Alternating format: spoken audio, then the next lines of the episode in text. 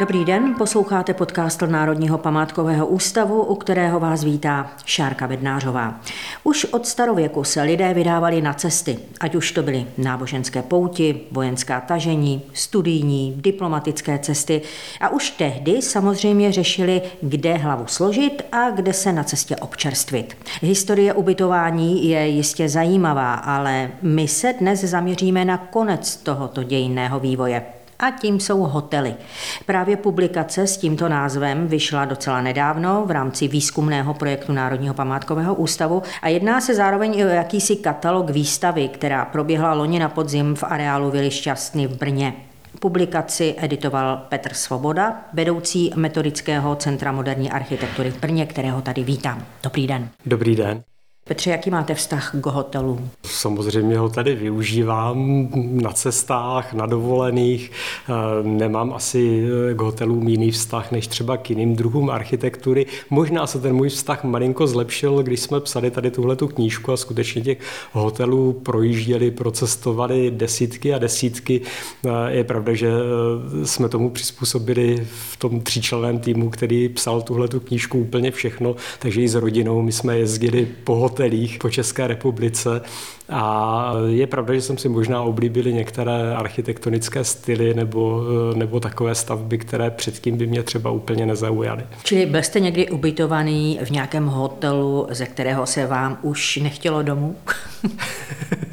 to asi všude dobře doma nejlíp, takže tohle bych úplně, úplně netvrdil. Navíc eh, ne teda zdaleka ne v každém hotelu, o kterém jsem psal, jsem byl ubytovaný. Jasně. Já si pamatuju na jeden hotel v Oxfordu, který eh, předělali z bývalé věznice, takže jsem spala vlastně v bývalé celé, ale velmi vkusně zrekonstruované. Eh, proto se ptám, jestli nemáte obdobný zážitek. Takovýhle zážitek nemám. Je pravda, že kdysi v Košicích jsem spal v bývalé tabačce, kterou teda místní združení upravilo spíš na hostel než, než na hotel. To byl docela velký zážitek, protože tam každý pokoj, eh, tak jeho design dělal nějaký místní mladý umělec, takže každý ten pokoj byl naprostý, naprostý originál. Tak na to třeba mám velkou vzpomínku, když jsem mluvila o věznici, jak to teda není spojené úplně s hotelem, ale v těsném eh, sousedství s věznicí je vysoká škola v Kremži, Dunajská univerzita v Kremži, tak tam jsem si říkal, jestli jako studenti to nemají jako takové memento, že vlastně z oken vidí rovnou jednu z nejobávanějších věznic v celém Rakousku. No, podle Českého statistického úřadu jsme měli v roce 2020 téměř 3 tisíce hotelů. Nepočítám do toho penziony, turistické chaty a jiná zařízení. V kterém období vlastně převážně hotely vznikaly u nás?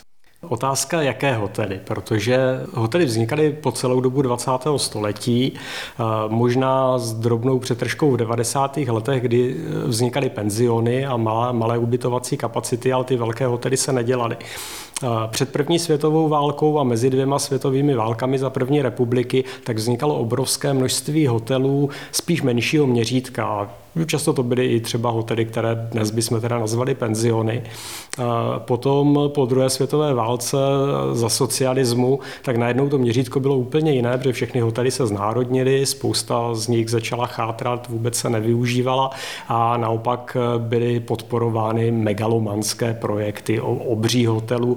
Často ty hotely architektonicky byly dělány teda velmi dobře, měly skvěle organizovaný provoz, ale už se nestavěly malé hotely, ale šlo se do toho skoro až megalomanského měřítka a samozřejmě potom těch staveb bylo málo a také byly pořád stížnosti, že chybí kapacita pro ubytování hostů v lázeňských centrech ve velkých městech. Vy jste právě v té publikaci hotely nazval výkladní skříní architektury 20. století. Právě 20. století. Proč? Vy jste vlastně říkala v úvodu, že hotely mají velmi dlouhou historii, vždycky souvisely s cestováním a ať už teda ten důvod cestování byl jakýkoliv. Mohly to být nějaké vojenské, diplomatické mise, pouti, křesťanské nebo jiné.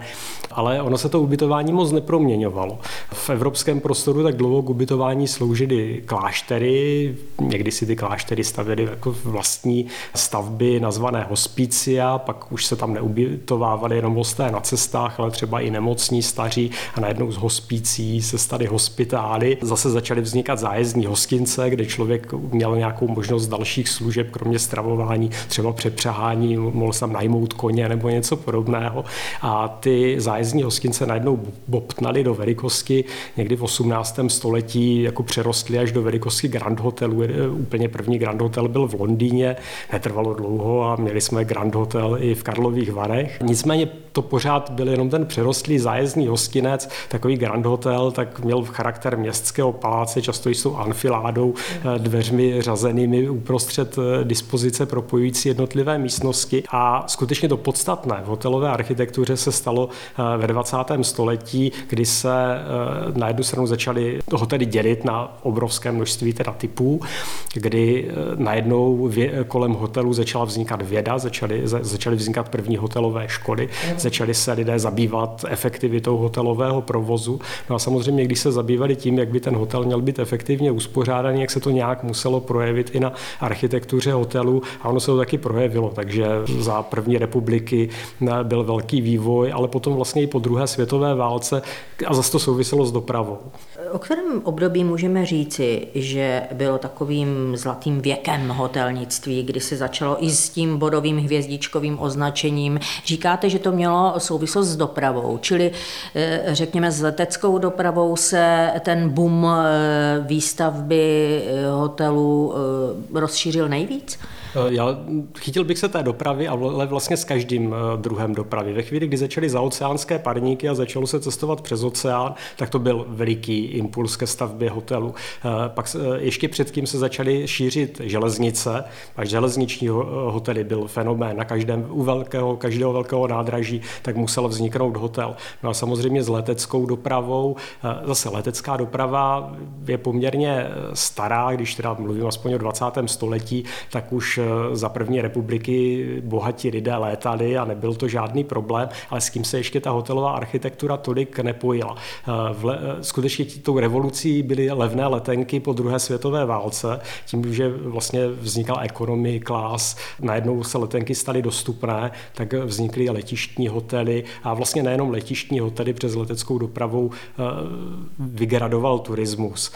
To, co u nás nebylo tak rozšířené jako v Americe, tak jsou zase hotely udá dálnic, eh, motely, kde bylo zvykem zaparkovat auto přímo té ubytovací jednotky, ale i tohle to se u nás projevilo a dokonce i za socialismu se u nás několik takovýchhle motelů postavilo. Ale dá se říci, že ten boom hotelnictví začal v Americe, v USA v těch 30. letech, řekněme? Eh, ještě, řekl bych, že ještě dřív. A ono to eh, zase souvisí s architekturou, s tím, že se začaly stavět mrakodrapy a mrakodrap se hodí na velkokapacitní ubytovací e, zařízení. Ty první hotelové mrakodrapy ve Spojených státech tak byly ve stylu Art Deco. Zakrátko potom e, vznikly hotelové řetězce, to už jsme někdy ve 20. letech. První z těch hotelových řetězců byl Hilton, který velmi rychle teda šel nahoru a ten e, se právě díval, kde by si mohl vzít vzory, z jaké stavby a posloužil k tomu velkému rozvoji hotelové architektury.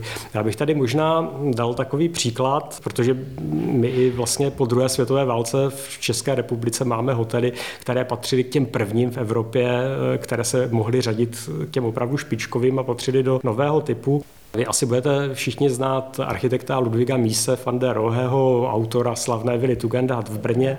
Eh, vila Tugendhat má ocelovou nosnou konstrukci, no a když Mies potom před válkou eh, odjel do Spojených států, tak v Americe projektoval mrakodrapy, velmi slavné mrakodrapy založené zase na ocelové eh, konstrukci a velmi lehké zavěšené prosklené fasádě. Velmi rychle se to stavilo, proto to bylo nesmírně populární, asi nejpopulárnější tenhle ten mrakodrap mrakodrapie Seagram Building a už to jako byl docela zajímavý koncept pro hotely.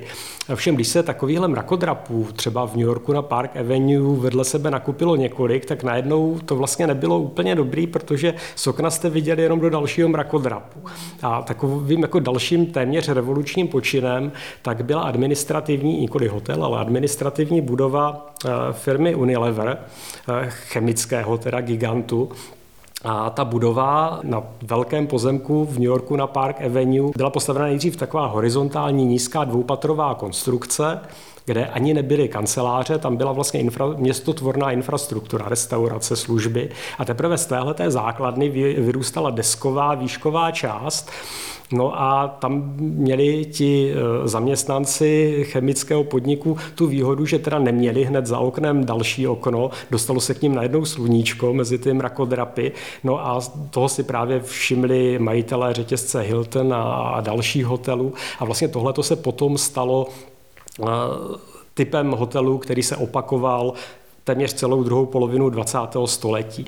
Eh, někdy na začátku 50. let tak Hilton začal stavět hotely tady tohoto typu, to znamená horizontální podnož a z toho nějaká vertikální ubytovací eh, část. Eh, postavil ty hotely třeba v Beverly Hills, v Portoriku nebo v Istanbulu, ale Evropy se to nějak netýkalo. První hotel tohoto typu v Evropě tak byl projektovaný v roce 1956 Arne Jakobsenem v Dánsku, byl to SAS Royal Hotel. No a na ten se vás právě chci zeptat, protože jsem se dočetla, že právě to byl vlastně, dá se říci, první designový hotel na světě. Ve své době vlastně nejvyšší stavba ve Skandinávii. Byla tam teda nějaká inspirace Amerikou zřejmě? Stoprocentně.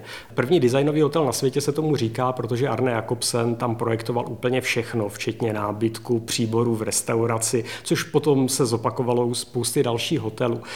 Když se na ten hotel, když bychom se na něho podívali, tak je to skutečně citace eh, toho Leverhouse z New Yorku. Je to velmi podobné, ale ta podnož, ta, je to SAS hotel, SAS jsou skandinávské, eh, dánské aerodinky, takže ta horizontální podnož ta přímo navazuje na letišní terminál, takže tam to opravdu bytostně souvisí Eh, s dopravou. Je to hotel, Čechoslováci uspěli se svým pavilonem na Expo v Bruselu v roce 58. Tady jsme minimálně o dva roky dřív, ale eh, je to něco, čemu u nás v Česku bychom řekli bruselská architektura, kdy skutečně jsou i umělecká díla součástí eh, toho hotelu. Je tam velké spirálové schodiště, eh, jsou designově pojaté jednotlivé pokoje. Do dneška pokoj, tuším, číslo 306 se uchovává v tom původním autentickém stavu a můžete tam strávit noc v tom, v tom, v tom původním eh, vybavení z konce 50. let. No ale podobně koncipované stavby vlastně začaly vznikat záhy i jinde v Evropě. Vy jste vzpomenul Hotel International v Brně. Ten byl otevřený ale v roce 62 a já se chci právě zeptat, protože to už je vlastně po tom velkém československém úspěchu na výstavě Expo 1958 v Bruselu. Projevilo se to na té architektuře? Projevilo. Já bych se u toho rád zastavil trochu šířeji, protože to je, to je ohromný příběh. Uh, ještě nebyl postavený ten hotel v Kodani a už eh, vznikaly hotely jednak v berlínské Tiergarten a v Brně. Eh, v Brně byla na ten hotel veřejná soutěž, kterou tehdy vyhrál eh, Vilém Kuba, velmi slavný prvorepublikový architekt. Byl v té době šéfem ateliéru ve stavoprojektu, což byla tedy jako velká komunistická architektonická společnost, která no, velký projekční ateliér. No ale protože on byl bratrem prvorepublikového stavitele a, a velmi bohatého člověka, tak neprošel komunistickými prověrkami, byl nejdřív vyhozen z toho vedoucího místa, pak byl úplně vyhozen ze stavu projektu, skončil jako vazač břemen v Královopolské strojírně, kde měl nehodu, takže prostě hrozná ostuda. Ale ten vítězný návrh na hotel pořád byl. Ten návrh byl ve stylu pozdního funkcionalismu, e, to jsme v roce 1957, ve stejném roce, kdy se projektuje v Praze v Dejvicích e, hotel taky internacionální nacionál, ovšem ve stylu socialistického realismu. Úplně jiný hotel eh, s poněkud jako neúplně promyšleným hotelovým provozem a v Brně vznikl teda pozdně funkcionalistický hotel, ale hlavního architekta vyhodili. Vznikl nový tým, už jako pro, v literatuře se píše, že to byli jako prověření komunističtí architekti, ale část architektů z toho týmu tak vlastně nikdy nebyla v komunistické straně, ale byť teda nemůžu říct, že si úplně nezavdali s režimem. No a tihleti architekti si řekli, že to nepokazí tomu Kubovi. A Arnošt Krejza, který byl vedoucí toho týmu, tak ten skutečně projel ty nejprogresivnější hotely ve Francii a ve Švýcarsku. Velmi si jako dělal poznámky o hotelovém provozu.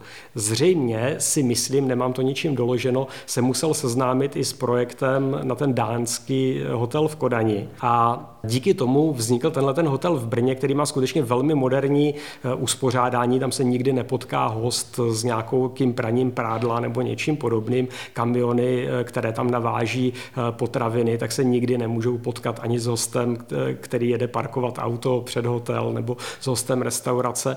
Zase za pár o pár no, ale už se tam projevil ten design, že jo, protože, nebo ta estetika nějaká toho hotelu, už to není takový ten Eh, eh, já nevím, prefabrikovaný hotel eh, socialistického typu v té době, že jo, v 50.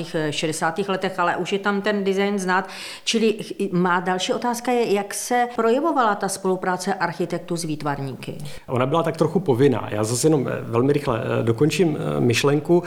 Oni ti architekti totiž byli postaveni před otázku, jak obhájit tu moderní formu v komunistickém kontextu. A jednak jim teda jako výborně padl do noty ten úspěch úspěch československého pavilonu v Bruselu, takže jako řekli, my tady děláme bruselskou architekturu, začali oslovovat umělce a ono se to pak stalo povinné. To jsou ty takzvaná 4%. Oni to nebyly vždycky 4%, ale skutečně byla vyhláška, která stanovila, že pro každý typ stavby nějaké procento stavebních nákladů musí jít do umění.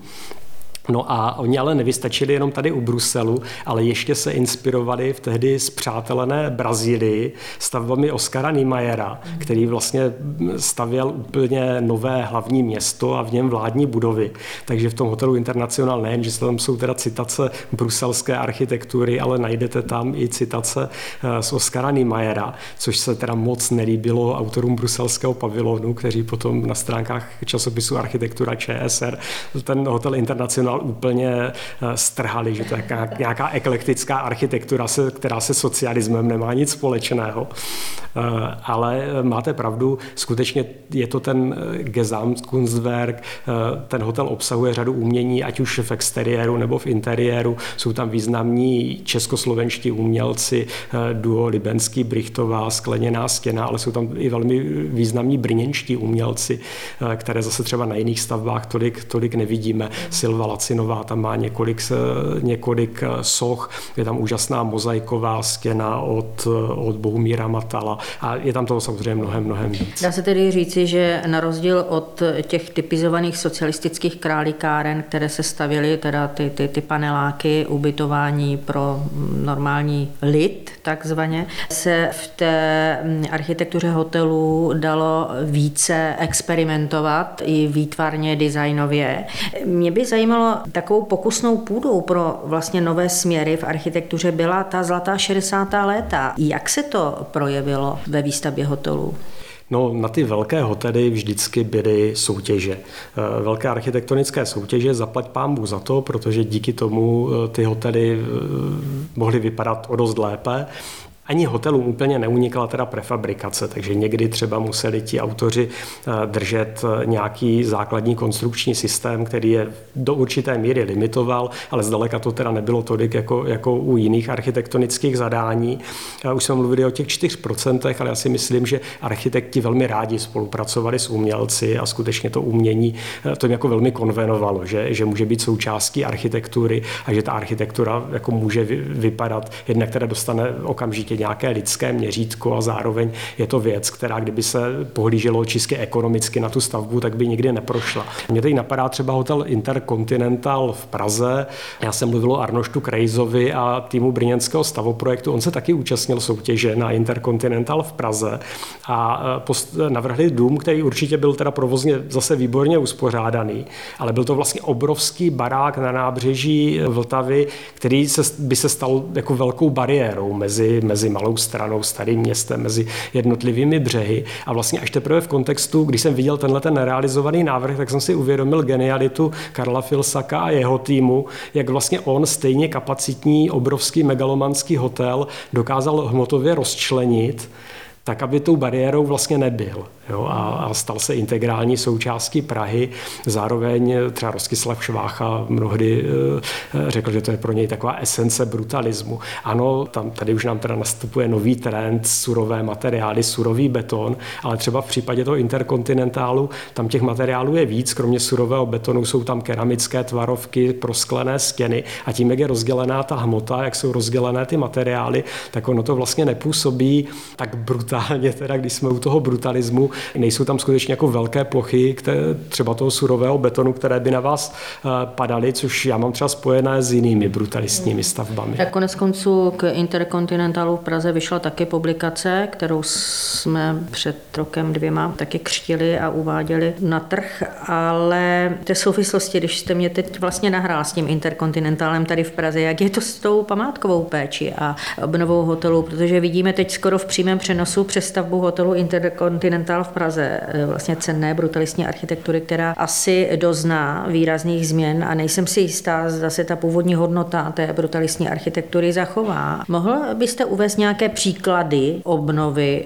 hotelů v zahraničí? Já si skoro myslím, že bychom mohli uvést nějaké příklady u nás, protože jsou teda dobré i špatné, abych možná spíš e, se klonil k těm dobrým, protože zbouraných hotelů máme teda taky spoustu, e, nepěkně představených hotelů máme taky spoustu. Je pravda, že pro památkovou péči je to asi docela velká výzva, protože aspoň pro mě velká hodnota ústavby je v jejím využití. Nemůžeme ze všech staveb udělat muzea a zkrátka hotelu je nejlépe, když slouží jako hotel a nároky na hygienu, na služby se v průběhu času mění a ta stavba na to musí reagovat a vždycky památková péče o hotel, když je tedy památkově chráněný, tak je o nějaké volbě rozumných kompromisů eh, v tom, aby byly zachovány hodnoty, ale zároveň, aby ten hotel mohl dál sloužit jako hotel a nemusel se za to stydět a nestalo se z něj, nestalo se z něj eh, muzeum.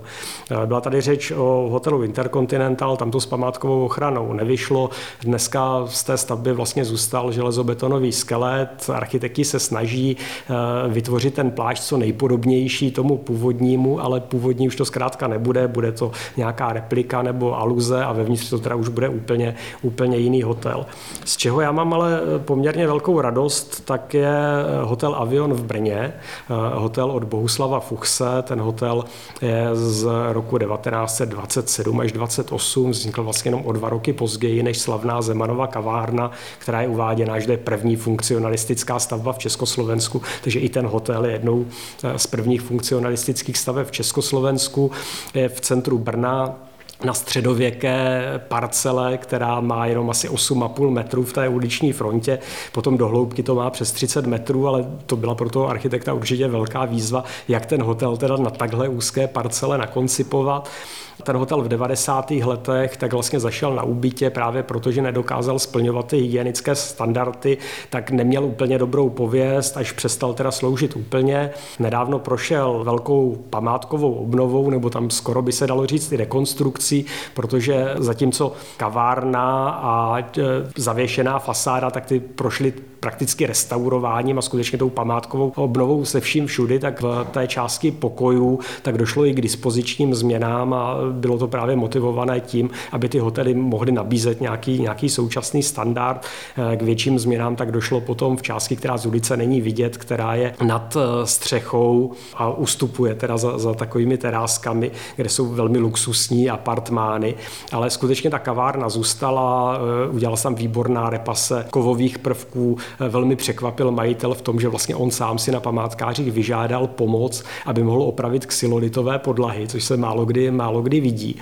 No a ten hotel se měl otevřít už před dvěma lety, ale koronavirová krize tomu učinila přítrž. Měl by se otevřít skoro každým dnem, tak já sám jsem zvědav, jak to bude vypadat to bude velká slova. otevření.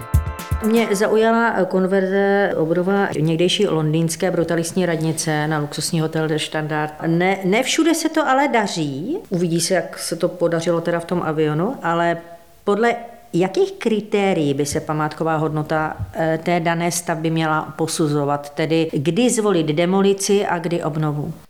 To je, to je velmi těžké říct.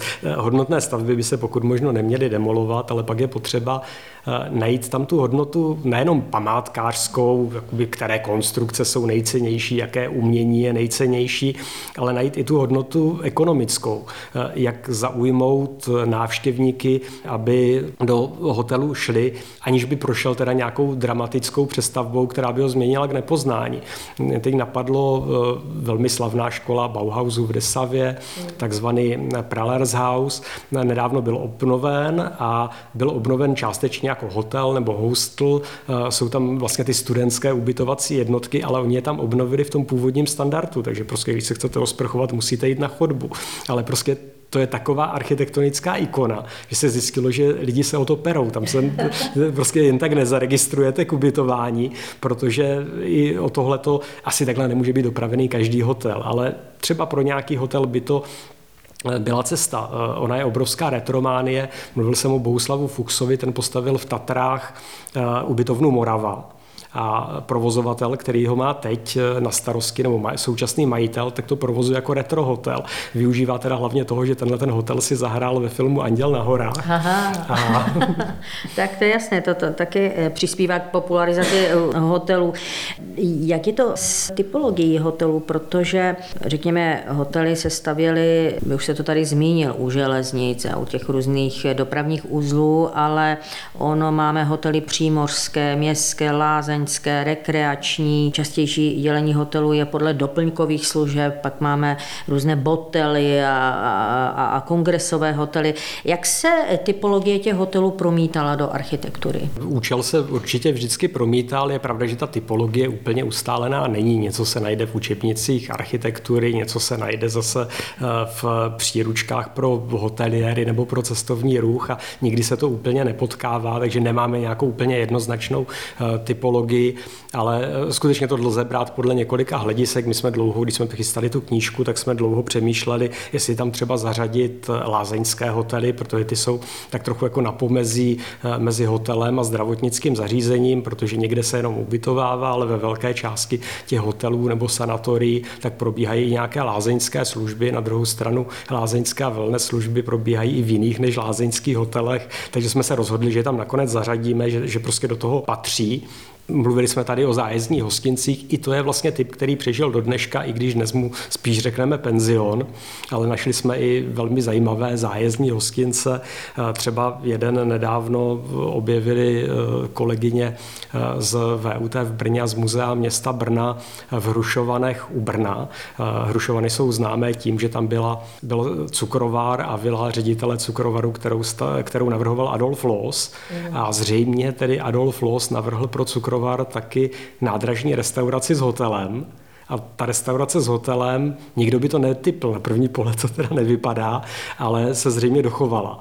A unikát, Skutečně teda, protože ty losové stavby, to, eh, to je velká vzácnost tady u nás. Eh, když už jsme u lose, eh, tak pojďme jmenovat další nějaké významné tvůrce, ty nejznámější a nejvyhledávanější architekty ve své době. Mě napadá Kotěra, Jurkovič, Fuchs nebo Machoninovi třeba. Mhm, určitě. Můžete uvést další? My začínáme se cesí v té knížce, takže první hotel, který tam tuším je, tak je hotel Centrál v Praze v Hybernské, který který projektoval Friedrich Oman, vídeňský eh, architekt, který učil v Praze takže určitě bych zmínil, jo, mluvila jste o Dušanu Jurkovičovi, eh, ten eh, vlastně byl autorem první lázeňské koncepce v Luhačovicích, kde eh, představil třeba Janův dům, je autorem staveb na Pustevnách, Libušín, Maměnka, přinesl vlastně do architektury jedna, která praktické hledisko z hnutí Arts and Crafts z Británie, ale taky třeba tesařské dovednosti z lidového stavitelství. Tím, že ho hodně vyhledávali stavitelé majitele horských chat a útulen, když jsme u té typologie teda, tak i trochu nechtě přinesl to národní hledisko, protože on vždycky hledal inspiraci v místní architektuře, v místním lidovém stavitelství a stavitelé těch horských chat na počátku století tak tak nějak soupeřili, čeští turisté soupeřili s německými turisty a to národní hledisko se i v té architektuře vždycky, vždycky nějakým způsobem projevovalo. Kotěra, zakladatel české moderní architektury, jako něj bych rád jmenoval třeba okresní dům v Hradci Králové. Lídrem české architektonické avantgardy byl Bohuslav Fuchs, tak už jsme zmiňovali hotel Avion, který byl teda jednou z prvních funkcionalistických budov, ale když jak bych jmenovali hotel Slávia brněnský, který je zase jedním z těch prvních hotelů s moderním provozem, který vznikl ještě za první republiky. Když potom přejdeme přes druhou světovou válku, tam si moc nestavěli, ne, po druhé světové válce hotely, protože tam se hlavně stavěly bytové jednotky. Je to tak, priorita hned po válce tak byla velká priorita ve stavbě bytů, ale ty hotely k tomu potom přišly. Nejpr- nejdřív se stavěly ty velké mezinárodní hotely, protože eh, socialistická vláda potřebovala valuty, ale třeba v Brně chyběla ubytovací kapacita pro veletrhy, pro návštěvníky veletrhů, v Praze teda eh, především pro turisty, ale taky třeba pro vládní hosty. O něco později se začaly stavět horské hotely a dokonce tam to potom sklouzlo do toho, že byly odborářské ubytovny nebo dokonce některé podniky si stavili svoje tam vlastní toho anděla na horách. některé vlastně. Jasně, ale třeba i agrokombinát Slušovice měl svůj vlastní hotel v Beskydech, takže stavilo se zajímavě. Tady zase by bylo dobré jmenovat třeba státní projektový ústav obchodu, který kromě obchodních domů se věnoval hotelům a tam byly jako dvě velké jména Jan Timich a Zdeněk Řihá Polák, autor třeba Lapské boudy v Krkonoších, zase jako taková esence brutalismu, eh, hotel, který asi musíte buď milovat nebo nenávidět a nejde nic mezi tím. Proč ten brutalismus ale tak provokuje některé? A jsem se setkala s tím, že vytváří velké vášně v některých. Eh, je to tím, že to vlastně asociuje právě tu dobu normalizace? Já si nemyslím. Ty vášně to budí v celé Evropě, i na západě, tam, kde žádná normalizace, žádný socialismus nebyl. Podle mě to tím, celý ten název brutalismus vznikl z francouzského beton brut, syrový beton a zkrátka v těch prvních brutalistních stavbách, třeba od Le Corbusiera, tak ten surový beton hraje prim, to je prostě dominantní materiál, jsou to obrovské plochy a můžete z toho mít třeba strach, že to na vás spadne. Ne všude se, se ten surový materiál projevuje takto, ale eh, třeba transgas je podle mě takovým jako typickým příkladem, byl teda byl, byl. příkladem, kde, kde se ten surový materiál projevuje v té velké hmotě a pak najednou stojíte před tím a buď se do toho zamilujete, anebo se vám prostě ta velká hmota toho surového materiálu líbit nebude. Takže budí to vážně úplně všude a zase ne každá architektura musí být prvoplánově krásná. Ten brutalismus je zajímavý když si o tom potom člověk něco přečte, když vlastně ví, jak se ty stavby tvořily, proč se to takhle dělalo, že se vlastně přiznává ten konstrukční systém, že se nic nezakrývá, nic nekašíruje. Dobře, ale přece jenom v těch 60. letech ten eh, bruselský styl byl více přijímán, příznivěji. Posledně, když to vystřídalo, eh, vystřídal v 70. letech ten brutalistní styl, tak už takové ovace nevzbuzovalo tenhle ten styl. No a nakonec se to vystřídala postmoderna, ten brutalistní styl a ta už dneska je, mám pocit, velmi široce pojímaná. Co všechno spadá do té postmoderny? Já mám teda postmodernu eh, skutečně jako architektonický styl, řekněme 80. let, protože v 90. letech, eh, ne, že by se nedalo mluvit o postmoderně, ale tím, že najednou došlo ke svobodě, najednou se mohlo cestovat, najednou prostě se dalo přejímat úplně cokoliv, tak se ty vlivy přejímaly ze západu tak divoce. Oni vznikaly často i docela dobré stavby, ale eh, bylo to takové jako naše česká představa, jak to dělají v té Americe nebo jak to dělají na západě, která se s tím ale ve skutečnosti úplně moc nepotkala, jak se zjistilo v zápětí. Takže 90. léta jsou pro mě divočina, která jako nejde úplně zaškatulkovat a spíš ten, tu postmodernu a eventuálně dekonstruktivismus, mašinismus mám spojenou eh, se 80. Eh, lety, ale ono to tak jako nejde úplně říct, že bychom měli měli nějaké čisté styly, které, že 60. léta to je bruselský sloh, 70. léta to je brutalismus. Ono se to prolínalo. No, to umění se používalo úplně stejně v brutalistních stavbách. Ne všude toho brutalismu bylo tolik, aby skutečně provokoval nějaké vášně na první pohled to stejné potom eh, v té postmoderně. Takže jako najdou se charakteristické prvky, podle čeho můžete tu stavbu zaškatulkovat, ale já nejsem úplně teda příznivcem toho škatulkování za každou cenu. S dnešním rozvojem těch nejrůznějších technologií, jak od vás budou vypadat hotely budoucnosti? vůbec netuším. Hotely vždycky byly svázané s dopravou a vždycky svázané s dopravou budou. Eh, ono to skoro teda vypadá, že ať už budou nějaké hyperloopy nebo rychloželeznice, tak se asi budou hodně ta nástupní místa podobat letištním terminálům, takže možná zůstaneme u těch hotelů, které jsou u letišť nebo vně teda historických center. Budou to velké hotely, hotely s velkými službami okolo, ale asi, asi úplně nic převratného nového nečekám. Tak a teď už úplně závěrem publikace Hotely architektura 20. století, která vznikla nedávno, tu si mohou zájemci koupit kde? Asi nejlíp Pražáci v naší reprezentační prodejně v Praze na Perštíně. No a ti, co to mají na Perštín daleko, tak v e-shopu na stránkách Národního památkového ústavu. Chystá se nějaký další díl? My máme takový záměr, zatím je to spíš v rovině přání, že bychom chtěli postupně eh, vydat knížky k dalším architektonickým typům a pokrýt úplně celou škálu teda architektury 20. století. To, na čem pomalu pracujeme teď, tak jsou smuteční síně a funerální architektura a myslíme si, že bychom knížku mohli připravit ne příští, ale přes příští rok. Velké to téma. Říká a slibuje náš host podcastu Petr Svoboda, vedoucí metodického Centra moderní architektury v Brně. Moc děkuji za rozhovor, ať se vám i nadále daří přibližovat nám, lajkům, moderní architekturu. Mějte se hezky. Díky, hezky, dobrý den.